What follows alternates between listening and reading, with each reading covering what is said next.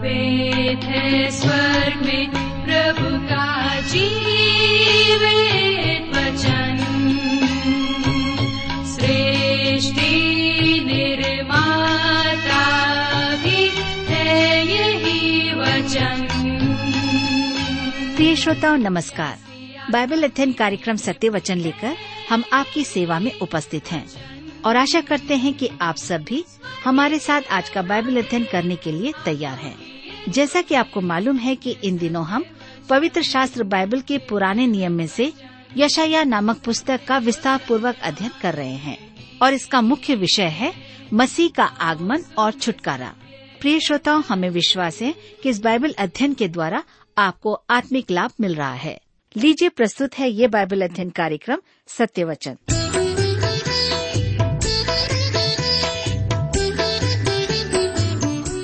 प्रिय मित्र प्रभुष्य के पवित्र और मधुर नाम में आप सबको मेरा नमस्कार।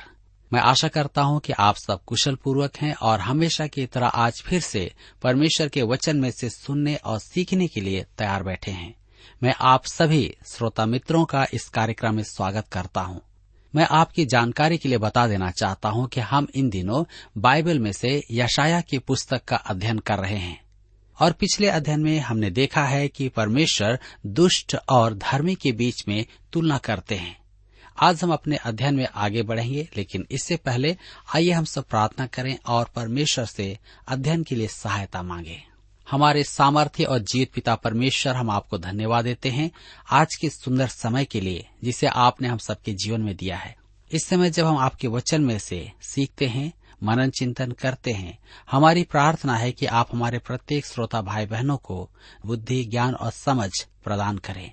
उन्हें अपनी शांति और उन्हें अपना आनंद प्रदान करें ताकि प्रत्येक जीवन आपको धन्य कहने पाए। धन्यवाद के साथ प्रार्थना यीशु के नाम से मांगते हैं। आमीन।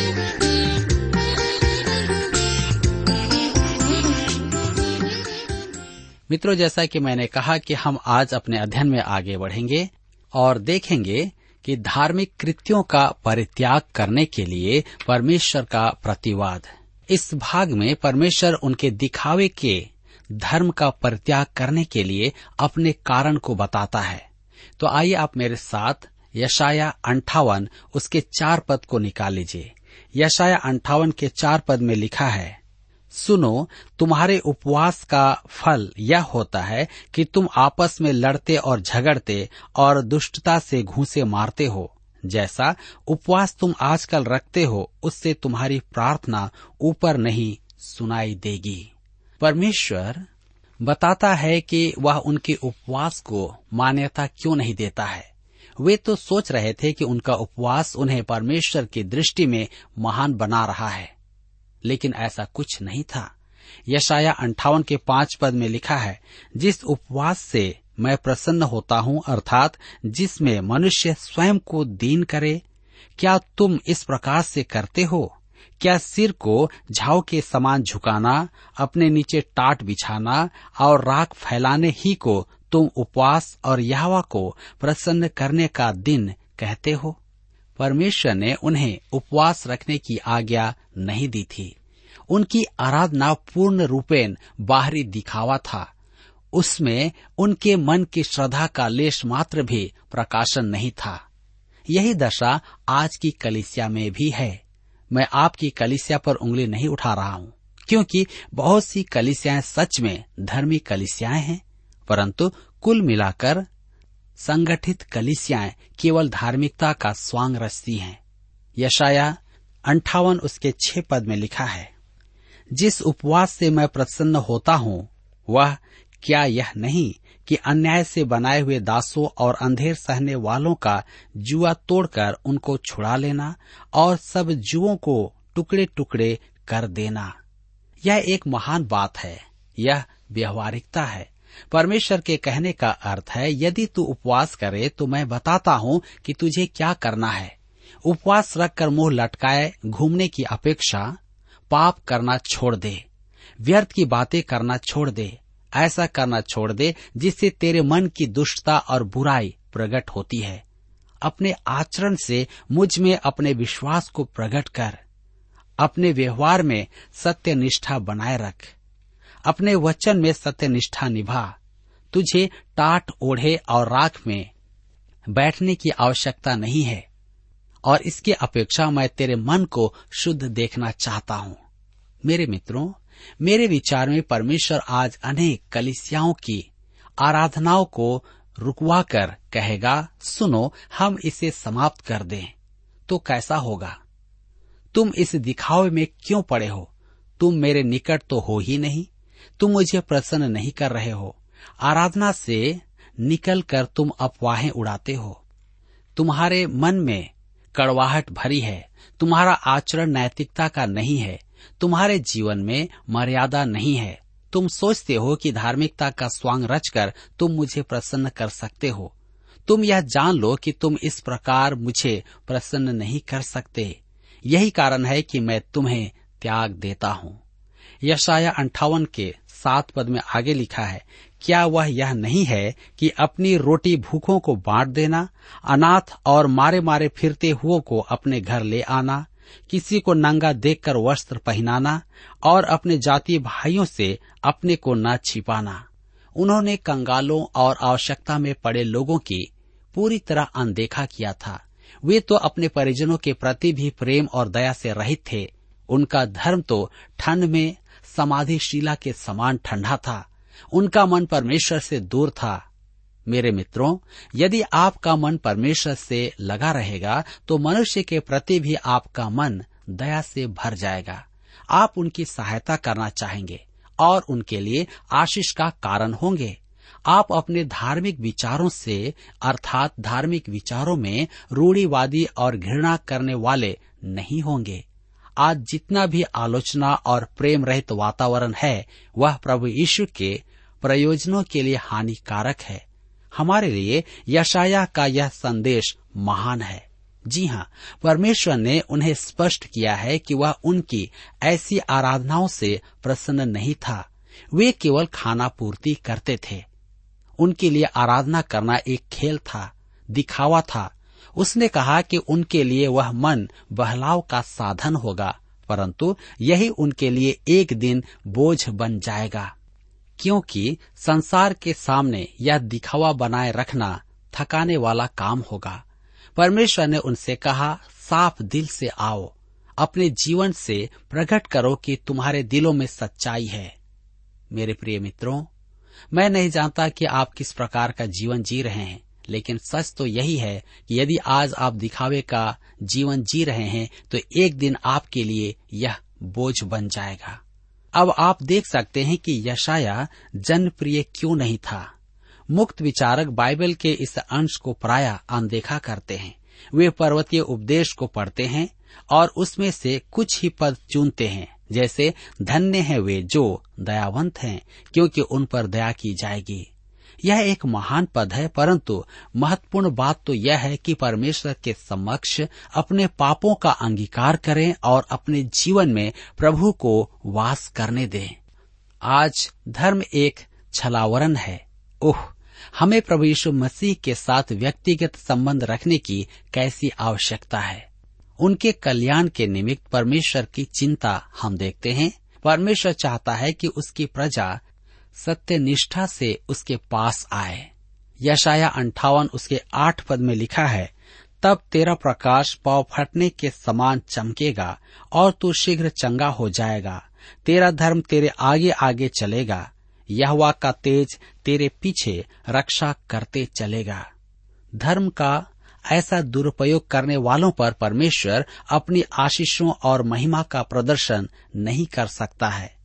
यह एक कारण है कि आज पवित्र मंदिर में परमेश्वर की उपस्थिति का बोध संसार को नहीं हो पाता है। संसार आराधना को देखते हुए आगे बढ़ जाता है। क्यों? उन्हें विश्वास नहीं होता कि परमेश्वर वहाँ पर है। मुझे तो ऐसा लगता है कि वे सही हैं। परमेश्वर यहाँ कहता है, तुम लोगों के जीवन ऐसे हैं कि मैं अपने आप को प्रकट नहीं कर सकता। हम में से कितने लोग परमेश्वर के मार्ग में बाधा है। कहा जाता है कि सिकंदर महान अपने एक विजय अभियान के बाद अपने गुरु अरस्तु, एक महान यूनानी दार्शनिक के पास गया। उस समय अरस्तु स्नान कर रहा था। सिकंदर ने उसे अपने विजय अभियान का ब्यौरा सुनाया और निवेदन किया, मैं आपके लिए क्या कर सकता हूँ? अरस्तु ने उसमें रुचि न दिखाते हुए अपना स्नान जारी रखा। सिकंदर ने फिर कहा, मैं आपके लिए क्या कर सकता हूँ? अरस्तु ने कहा, तू उजाला आने दे। हम भी शायद परमेश्वर से कह रहे हैं, मैं तेरे लिए क्या कर सकता हूँ? परमेश्वर कहेगा, उजाला आने दे। हम उसकी ज्योति चमकने दें। यही एक महत्वपूर्ण बात है। यशाया अंठावन के नौ पद में लिखा है तब तू पुकारेगा और यह उत्तर देगा, तू दुहाई देगा और वह कहेगा, मैं यहाँ हूँ। यदि तू अंधेर करना और उंगली उठाना और दुष्ट बातें बोलना छोड़ दे। परमेश्वर ऐसी प्रार्थना सुनना चाहता है और सुनकर आशीष देना चाहता है। परमेश्वर आकाश के झरोखे खोलकर उन्हें आशीष देना चाहता है, परंतु उनके मन आशीष ग्रहण करने के लिए तैयार नहीं हैं। हम कहते हैं, हमारी प्रार्थनाएँ सुनी नहीं जाती है क्यों? क्या परमेश्वर प्रार्थना का उत्तर नहीं देना चाहता? जी नहीं, ऐसा नहीं है। सच तो यह है कि परमेश्वर हमें जो आशीषें देना चाहता है, उनके लिए हमारे मन खुले हुए नहीं है। तू दुहाई देगा और वह कहेगा, मैं यहाँ हूँ। एक बार मेरा बड़ा बेटा बीमार हो गया और उसे अस्पताल में भर्ती कराया गया। तब डॉक्टर ने एक रात सोचा और कहा कि वह मर जाएगा। मैं और मेरी पत्नी उसके पास बैठे थे। वह मूर्छित था, परंतु मुझे स्मरण है कि वह जब होश में आया तो वह पुकार उठा। माँ, और वह कहती है, मैं यहाँ हूँ मेरे बेटे। एक छोटे बच्चे के लिए वह कैसा सुखदायी पल होता है। आज भी यह जानना कैसा सुखद अनुभव है कि परमेश्वर हमारे पास है। वह कहता है कि मैं यहाँ हूँ सच तो यह है कि परमेश्वर कहता है, अब तो यह तुम्हारे हाथ में है कि यदि तुम मेरे पुत्र के नाम में मांगो और तुम्हारा निवेदन मेरी इच्छा के विपरीत न हो और तुम्हारा मन कपट रहित हो तो मैं तुरंत सुन लूँगा। यदि हमें प्रार्थनाओं का उत्तर नहीं मिल रहा है तो समस्या उसके साथ नहीं, हमारे साथ है। यशाया अंठावन के दस पद में लिखा है, उदारता से भूखे की सहायता करें और दीन मनुष्य को संतुष्ट करें। तब अंधियारे में तेरा प्रकाश चमकेगा और तेरा घोर अंधकार दोपहर का सा उज्याला हो जाएगा। परमेश्वर उनसे एक विशेष काम करने को कहता है कि उन्हें आशीष दे। कहने को तो वह एक दर्जन बातें कह सकता था, परंतु उसने एक ही बात कही कि अपने धार्मिक कृत्यों में सत्य निष्ठा रखो। जो भी काम आप करते हैं, धार्मिक तरीके से उस पर सत्यता को बनाए रखें। आगे कहता है, यशाया अंठावन के ग्यारह पद में यह तुझे लगातार लिए चलेगा और अकाल के समय तुझे तृप्त और तेरी हड्डियों को हरी भरी करेगा और तू सींची हुई बारी और ऐसे सोते के समान होगा जिसका जल कभी नहीं सूखता। देखिए, परमेश्वर तो उन्हें आशीष देने के लिए हमेशा उतावला है, वो तैयार है। लेकिन हम उन आशीषों को लेने के लिए आज भी तैयार नहीं हैं। यशाया अंठावन के तेरह पद में लिखा है, यदि तू विश्राम दिन को अशुद्ध न करे, अर्थात मेरे उस पवित्र दिन में अपनी इच्छा पूरी करने का यत्न न करे, और विश्राम दिन को आनंद का दिन और यहवा का पवित्र किया हुआ दिन समझ कर माने, यदि तू उसका सम्मान करके उस दिन अपने मार्ग पर न चले, अपनी इच्छा पूरी न करे और अपनी ही बातें न बोले। मेरे मित्रों, परमेश्वर ने इसराइल को सप्त अर्थात विश्राम दिवस दिया था और निर्गमन की पुस्तक इकतीस अध्याय के सत्रह पद में उसने कहा, वह मेरे और इसराइलियों के बीच सदा एक चिन्ह रहेगा। यदि आप इस अध्याय के पद 12 से 18 को पढ़ें तो अच्छा होगा। अब परमेश्वर इस विशेष आज्ञा के संबंध में कहता है, आज हमारे लिए यह कुछ भिन्न है। इब्रानियों के पत्र चार अध्याय उसके एक पद में लिखा है, इसलिए जबकि उसके विश्राम में प्रवेश करने की प्रतिज्ञा अब तक है तो हमें डरना चाहिए। ऐसा न हो कि तुम में से कोई जन उससे वंचित रह जाए। हमें उसके विश्राम में प्रवेश करने से वंचित नहीं रहना है। इब्रानियों की पत्री चार अध्याय उसके दस पद में वह कहता है, क्योंकि जिसने उसके विश्राम में प्रवेश किया है, उसने भी परमेश्वर के समान अपने कामों को पूरा करके विश्राम किया है। अब प्रश्न यह है, क्या आपने उसके विश्राम में प्रवेश किया है? अर्थात उद्धार के विश्राम में। क्या आप उस स्थिति में हैं कि पूर्ण रूप से प्रभु यीशु में विश्वास करते हैं? उसने आपके लिए आवश्यक हर एक काम को, आपके उद्धार के लिए आवश्यक हर एक बात को पूरा किया है। और आप उसे परिपूरित कार्य में क्या विश्राम पाते हैं? या आपको ऐसा लगता है कि आपको अपने उद्धार को प्राप्त करने या उसे न खोने के लिए कुछ करना है? मेरे मित्रों वह चाहता है कि हम पूरी तरह प्रभु यीशु में विश्वास करें। उसके विश्राम में प्रवेश करने का अर्थ हमारे लिए महान आशीषें ही नहीं, उसकी सेवा के लिए मार्ग का प्रवर्तन भी है। प्रेरित पौलुस को सेवा में लाने वाला यही उद्धार का विश्राम था। यशाया अंठावन, उसके चौदह पद में लिखा है तो तू यहवा के कारण सुखी होगा और मैं तुझे देश के ऊँचे स्थानों पर चलने दूँगा। मैं तेरे मूल पुरुष याकूब के भाग की उपज में से तुझे खिलाऊँगा, क्योंकि यहवा ही के मुख से यह वचन निकला है। यहाँ विस्तार सीमा बढ़ गई है और भविष्य का क्षेत्र हमारे लिए खुल गया है। वे परमेश्वर के आने वाली महिमा में विलंब करवा सकते हैं, परंतु आने वाली महिमा के प्रकाशन की परमेश्वर की योजना को नष्ट नहीं कर सकते। मेरे मित्रों, यह आपके लिए और मेरे लिए अवसर है कि हम प्रभु के पास आएँ और उस उद्धार का आनंद प्राप्त करें। यहाँ पर अध्याय अंठावन समाप्त होता है और अब हम अपने अध्ययन में आगे बढ़ते हुए अध्याय उनसठ में आते हैं, जिसका विषय है इसराइल का अपराध, इसराइल को पाप स्वीकारन इसराइल के मसीह का आगमन। मेरे प्रियो, यह अद्भुत अध्याय इसराइल के विरुद्ध परमेश्वर की शिकायत का उच्चारित वर्णन करता है। उनकी दयनीय दशा का कारण उनके पाप ही थे। धर्म उनके पाप पर पर्दा डालने का साधन है। परमेश्वर उनकी पुकार इसलिए नहीं सुन पा रहा था कि वह बहरा है, परंतु इसलिए कि उनके पाप बढ़ गए थे। आज हम में से अधिकांश जन सोचते हैं कि परमेश्वर सुनता नहीं है। ऐसा नहीं है मेरे प्रियो, परमेश्वर सुनता है। परंतु समस्या हमारे साथ है कि हम पाप पर पाप करते जाते हैं। उनके पापों के बारे में बत्तीस बार कहा गया है और विभिन्न शब्दों द्वारा उनके पाप को व्यक्त भी किया गया है, जैसे अपराध, पाप लहू से अशुद्ध, झूठ, हठीले, कुटिल बातें, उत्पात, सांपिन के अंडे, मकड़ी के जाले, सपोला अनर्थ, उपद्रव, बुराई, व्यर्थ युक्तियाँ, उजाड़, विनाश, अन्याय टेढ़े पथ अंधकार, अधर्म, शोषण, विद्रोह और झूठ गढ़ना और बोलना। मेरे मित्रों, उनके विरुद्ध तेईस आरोप हैं। कैसा विचित्र परिदृश्य है। इसराइल के लिए राष्ट्रीय पाप स्वीकारन का दिन भी आएगा।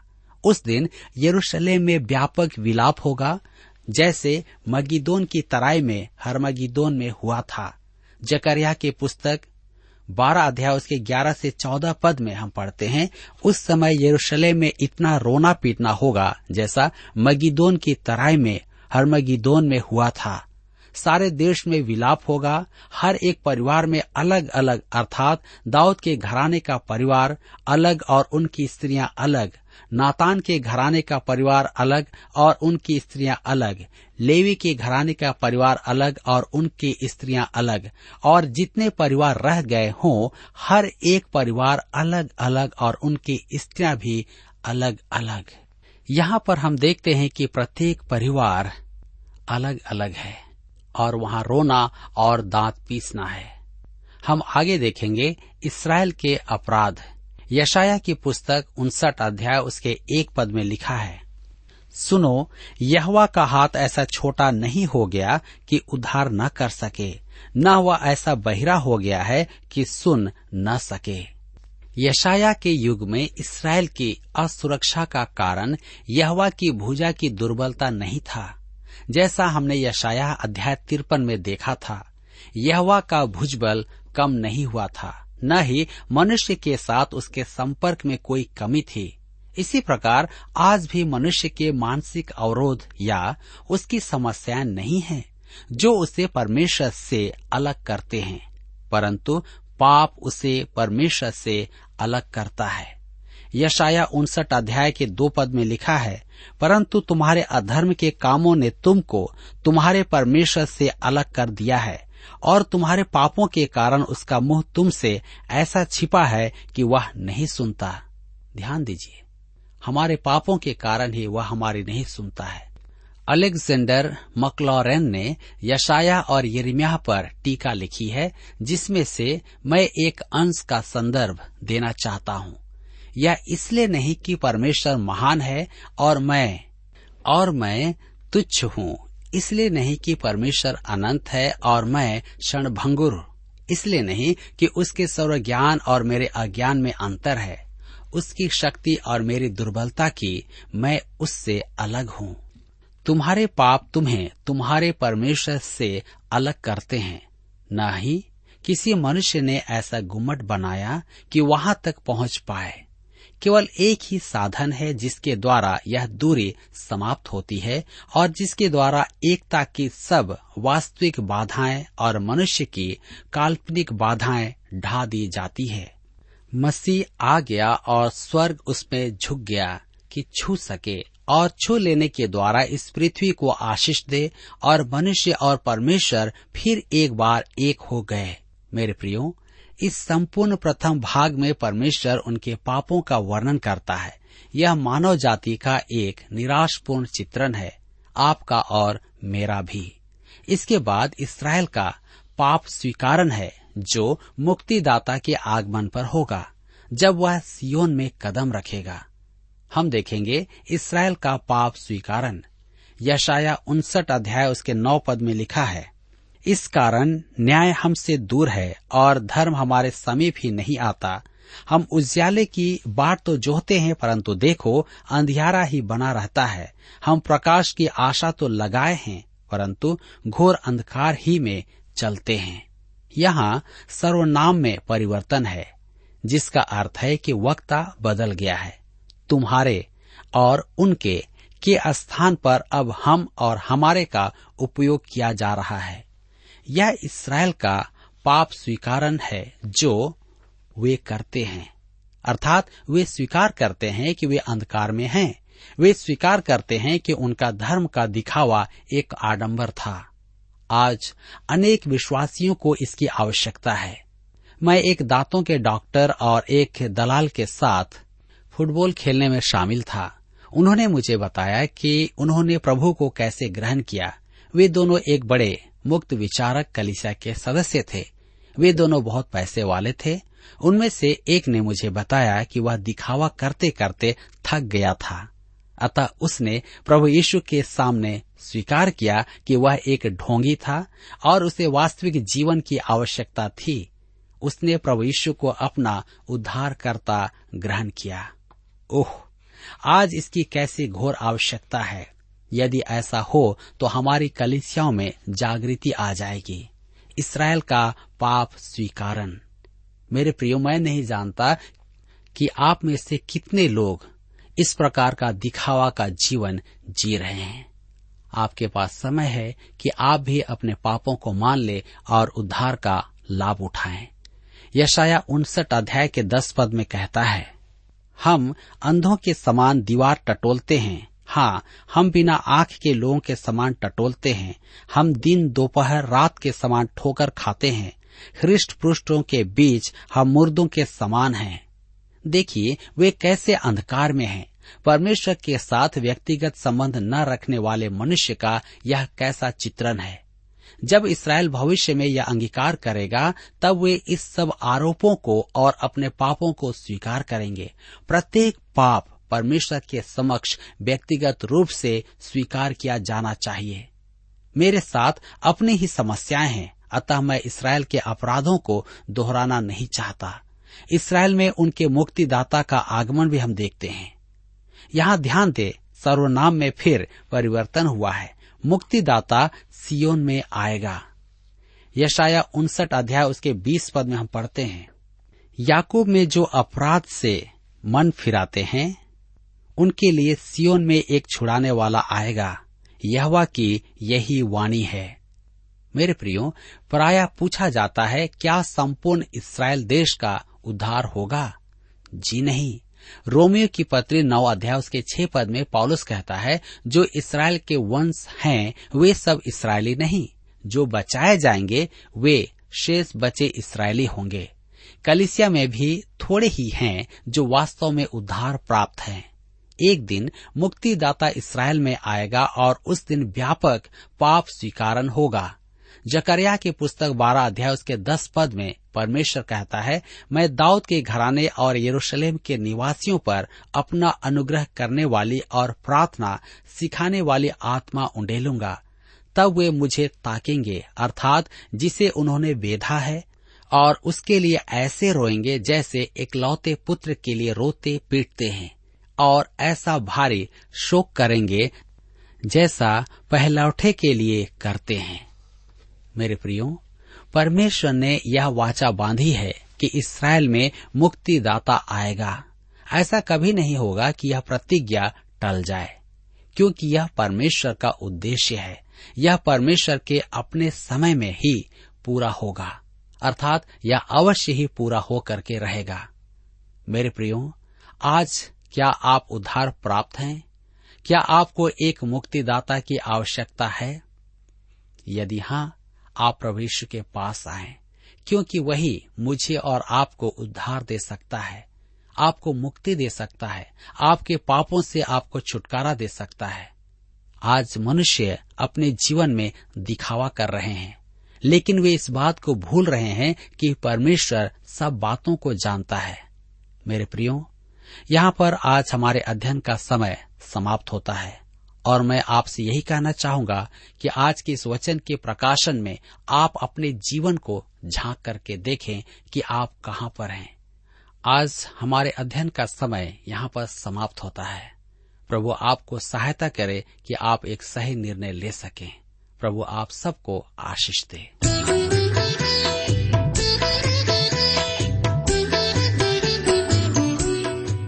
प्रिय श्रोताओ, अभी आप सुन रहे थे बाइबल अध्ययन कार्यक्रम सत्य वचन हम आशा करते हैं कि आज के इस कार्यक्रम से आपको आत्मिक लाभ मिला होगा। यदि आप परमेश्वर के बारे में और अधिक जानना चाहते हैं तो हमारे पास नया नियम एवं पवित्र शास्त्र बाइबल उपलब्ध है। इन्हें प्राप्त करने के लिए आप हमें इस पते पर लिख सकते हैं। कार्यक्रम सत्य वचन T W R post box number चार तीन एक शून्य, नई दिल्ली एक एक शून्य शून्य एक नौ। पता एक बार फिर सुन लीजिए।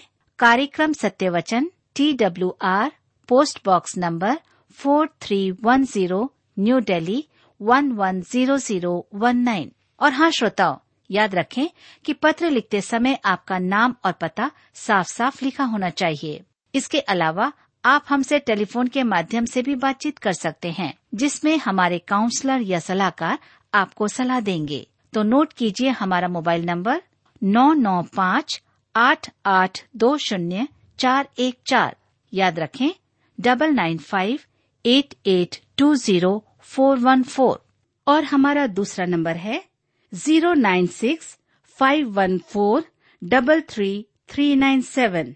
याद रहे, शून्य नौ छ पाँच एक चार तीन तीन तीन नौ सात। इसके अलावा आप हमसे ईमेल के द्वारा भी संपर्क कर सकते हैं। हमारा ईमेल आईडी है Hindi T T B at T W R dot I N Hindi T T B at T W R dot I N श्रोताओं, इस कार्यक्रम को आप हमारे website radio at at two dot com पर भी सुन सकते हैं। इस website radio at at two dot com के बारे में अपने मित्रों को भी सूचित कर दें। और अब इसी के साथ हमारे कार्यक्रम का समय यहीं पर समाप्त होता है। अगले कार्यक्रम में आपसे फिर मुलाकात होगी। तब तक के लिए हमें आज्ञा दीजिए। नमस्कार।